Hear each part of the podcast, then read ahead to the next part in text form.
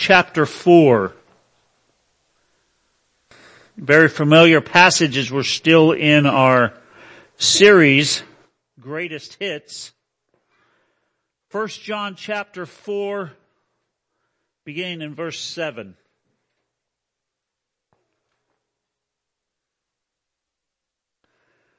We're going to read to the end of the chapter. 1 John chapter 4, beginning in verse 7. Dear friends, let us love one another, for love comes from God. Everyone who loves has been born of God and knows God. Whoever does not love does not know God because God is love. This is how God showed his love among us. He sent his one and only son into the world that we might live through him. This is love. Not that we loved God, but that he loved us and sent his son as an atoning sacrifice for our sins. Dear friends, since God so loved us, we also ought to love one another. No one has ever seen God, but if we love one another, God lives in us and his love is made complete in us. This is how we know that we live in Him and He in us. He has given us His Spirit. And we have seen and testify that the Father has sent His Son to be the Savior of the world. If anyone acknowledges that Jesus is the Son of God, God lives them and they in God. And so we know and rely on the love God has for us. God is love. Whoever lives in love lives in God and God in them. This is how love is made complete among us so that we will have confidence on the day of judgment. In this world we are like Jesus. There is no fear in love, but perfect love drives out fear because fear has to do with punishment. The one who fears is not made perfect in love. We love because he first loved us. Whoever claims to love God yet hates a brother or sister is a liar. For whoever does not love their brother and sister whom they have seen cannot love God whom they have not seen. And he has given us this command. Anyone who loves God must also love their brother and sister. Very familiar passage to us today. Richard Bach said this, if you love something, set it free. If it comes back, it was and always will be yours. If it never returns, it was never yours to begin with. Then someone added these extra lines, continue in this same line of thinking. If it just sits in your living room or messes up your stuff, eats your food, uses your telephone, takes your money, and never behaves as if you actually set it free in the first place, you either married it or gave birth to it love. This is what our world needs, but the world is so often mixed up when it comes to what love is. So let's see what first John has to say about love. For in this whole chapter four of first John, John uses the word love 28 times. And so we, as we are about to enter the Christmas season, I think we all need to be reminded today about love. We need to be reminded as we shop for gifts and we need to be reminded about love as we drive when that traffic gets heavier and heavier or when life throws us something we're not expecting during the Christmas season. We need to be reminded of what love is. In Romans chapter 12 it says love must be sincere. Hate what is evil. Cling to what is good. Be devoted to one another in brotherly love. Honor one another above yourselves. In Leviticus 19 it says, do not seek revenge or bear a grudge against anyone among your people, but love your neighbor as yourself. And later in that same chapter it says, the foreigner residing among you, you must be treated as your native born. Love them as yourself. It's easy to love a brother and sister in Christ, isn't it? It's easier to love a faithful brother and a faithful sister than that unfaithful brother and sister. But we need to remember what Jesus says in Matthew chapter 6. You have heard that it was said, love your neighbor and hate your enemy. But I tell you, love your enemies. and pray for those who persecute you that you may be children of your Father in heaven. We also see in Ephesians chapter 5 when Paul writes about love. Husbands, love your wives just as Christ loved the church and gave himself up for her. It should be obvious that both husbands and wife should love one another. I found some love notes this week from husbands to wives and wives to husbands. Here's one of them. Look at the computer keyboard. You and I are placed side by side. That's how the alphabet should be arranged because my love will never cease to exist as long as it's you and me. Another one I found it said, the more I spend time with you, the more I fall in love with you every day. You have a very gentle and beautiful heart that I promise to take care of all my life. You are the missing piece in the puzzle and the jigsaw of my life. You make my life complete in every way. Did you ever write one of those things like that? You can admit it, men, if you ever did. Or women. But where does this kind of love come from? I think we all know where it comes from. That we can agree that it comes from the Lord of Lords and the King of Kings is the author of true love. And here in chapter four, we can see three C's of love. The first C we can see here is the command of love. In verse seven, it says, Dear friends, let us love one another. For love comes from God. Everyone who loves has been born of God and knows God. I've heard it more than once at different places that you're my children, you're my child, and you will do this and you will do this. Whether you want to or not. Or maybe you even said those words to your children. You're gonna go to school if you like it or not. You're gonna clean your plate or else you're gonna go to bed hungry. I remember being told that many times. Coercion generally doesn't work well with most people, but when it comes to the command that God has for us to love one another, we sure have a better motivation to obey Him, don't we? Because we know what's on the other side. And shortly after Jesus washes the disciples' feet in the upper room, Jesus says these words to His disciples, a new command I give you love one another as I have loved you.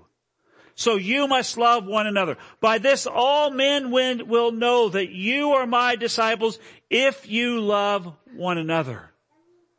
When Benjamin Franklin wanted to get the people of Philadelphia interested in one of his latest ideas, street lighting, Franklin didn't try and persuade them by talking about it to them. Instead, he hung a beautiful lantern on a long bracket in front of his front door.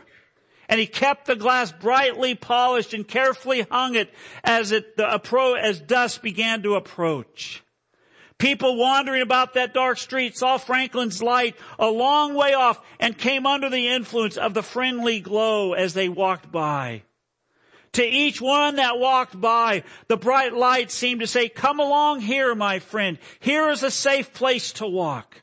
See that cobblestone sticking out? Be careful. Don't stumble over it. My light will be here to help you again tomorrow if you should come this way. It wasn't long before Franklin's neighbor began placing lights on brackets by their homes, and soon the entire city realized the value of street lighting and took up this matter with interest and enthusiasm. Example is always a strong motivation for doing the right thing. And Jesus always is our best example of all, isn't he? Pew Research did a study recently that disclosed that if both mom and dad attend church regularly, 72% of their children remain faithful to Jesus and the church. If only dad attended church, 55% of the children remained faithful to Jesus and the church. If only mom attended the church, 15% of children remained faithful to Jesus and the church. But if neither parent attended regularly, only 6% of children remain faithful to Jesus and the church. And I think these statistics speak for itself. The example of parents is more important than all the efforts that the church can do or a Sunday school class can do by themselves. Most of us this morning are what we are today because of our parents' example. So if we as parents and grandparents and aunts and uncles are loving, then there's a good possibility that our children and their children and their children and so on and so on and so on, they will be loving as well. But if we're to say to our child or our grandchildren or our niece or our nephews, do as I say, not as I do. We're not going to get the same reaction out of them if we would, if we'd say, come along with me. But when Jesus says, as I have loved you, so you must love one another. When we begin to take notice and we begin to start loving one another better and more, but we can never love exactly like Jesus did. But when we demonstrate His love to others, we are being more and more Christ-like than if we weren't at all. The command is love one another. The second C that we see here is He's the creator of love. Verse 8 says, whoever does not love does not know God because God is love. Now this very, this is a very challenging verse of scripture here of verse 8 because how can anyone fully describe God who is love? But John here is very clear in what he says. He says, if you do not love, then you don't know God because God is love. And even when we say that God is a creator of love, that is very poor way of saying it because God is more than just the creator of love. I found some examples again of children seeing the world through the eyes of a child. One child said, Dear God, I would like to know why all the things you say are in red when I read my Bible. Dear God, when Reverend Billy Graham, was Reverend Billy Graham a friend of yours or do you just know him through work? Dear God, did you really mean do unto others as they do unto you? Because if you did, I'm really gonna fix my brother. Dear God, thank you for the baby brother, but what I prayed for was a snake.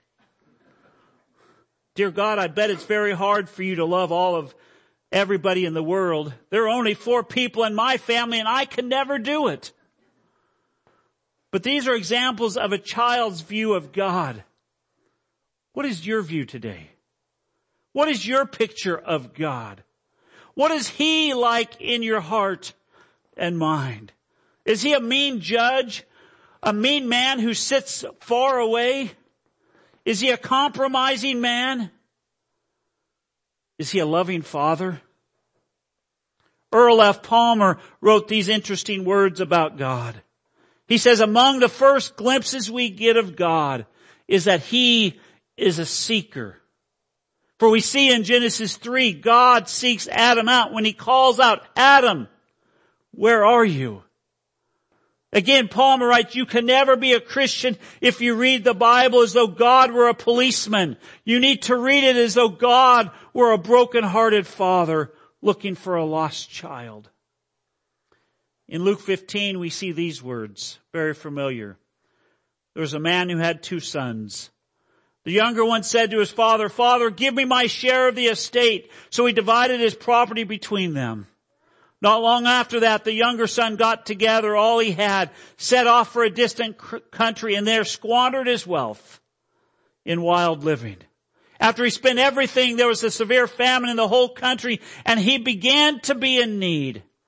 So he went and hired himself out to a citizen of the country, who sent him to feed, to the field to feed pigs. He longed to fill his stomach with the pods that the pigs were eating, but no one gave him anything. When he came to his senses, he said, how many of my father's hired men have food to spare? And here I am starving to death. I will set out and go back to my father and say to him, Father, I have sinned against heaven and against you.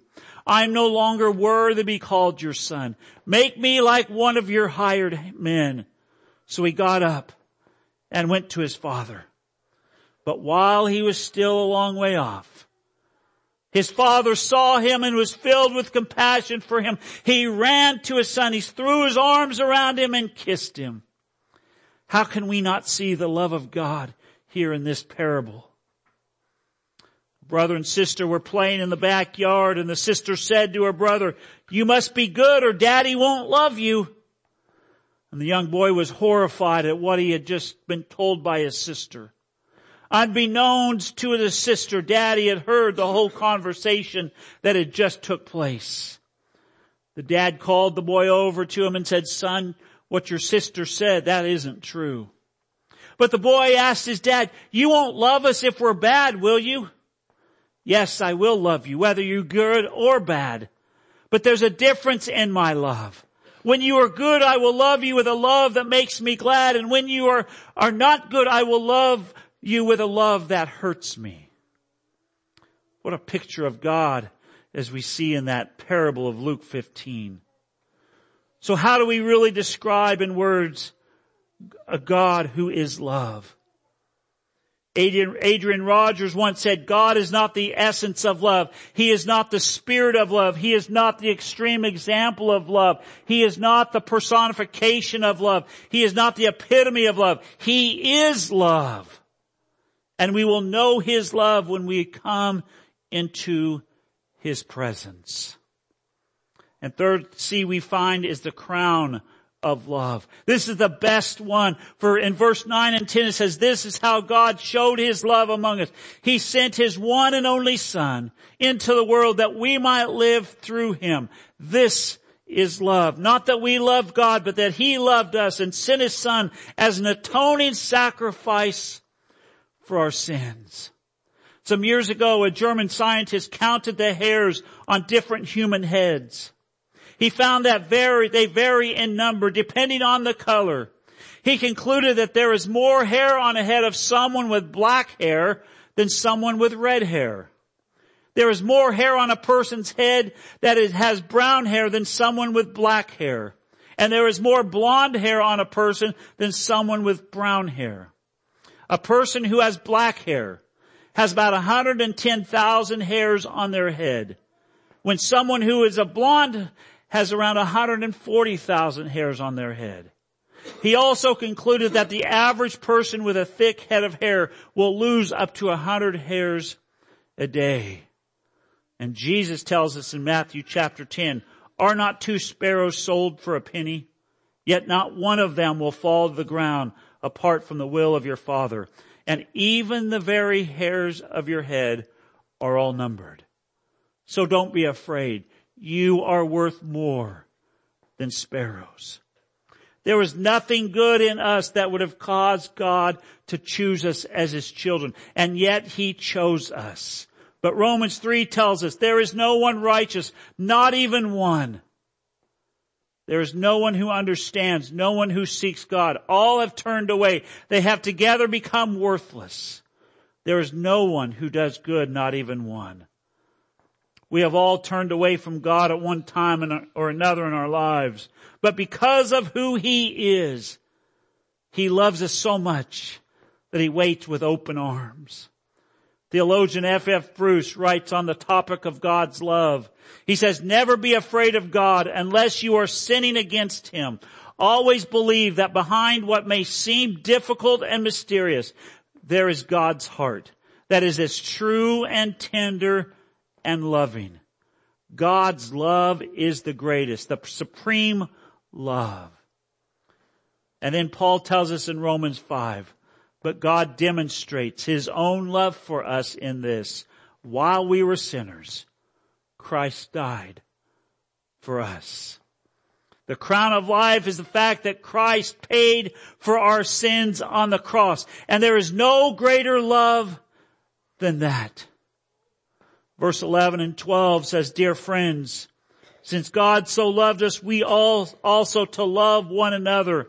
No one has ever seen God, but if we love one another, God lives in us and his love is made complete in us. Since God loves, so should we love.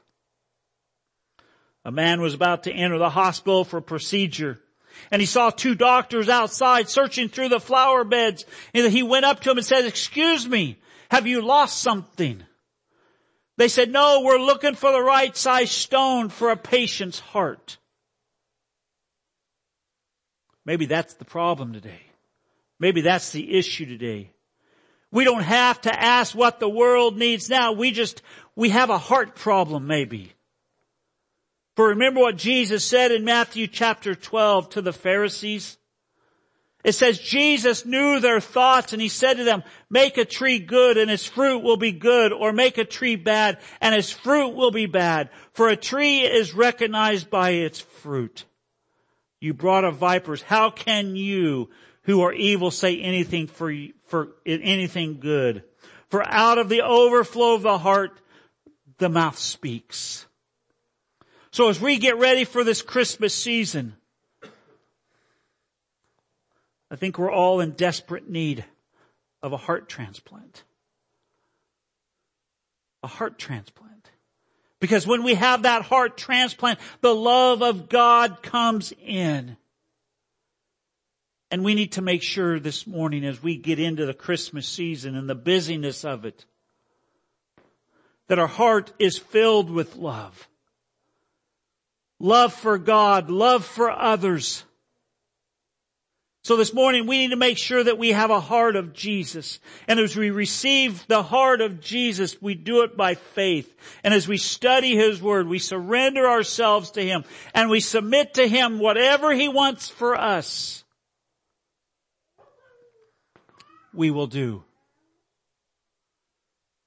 We need to do this individually. We need to do this as a church body.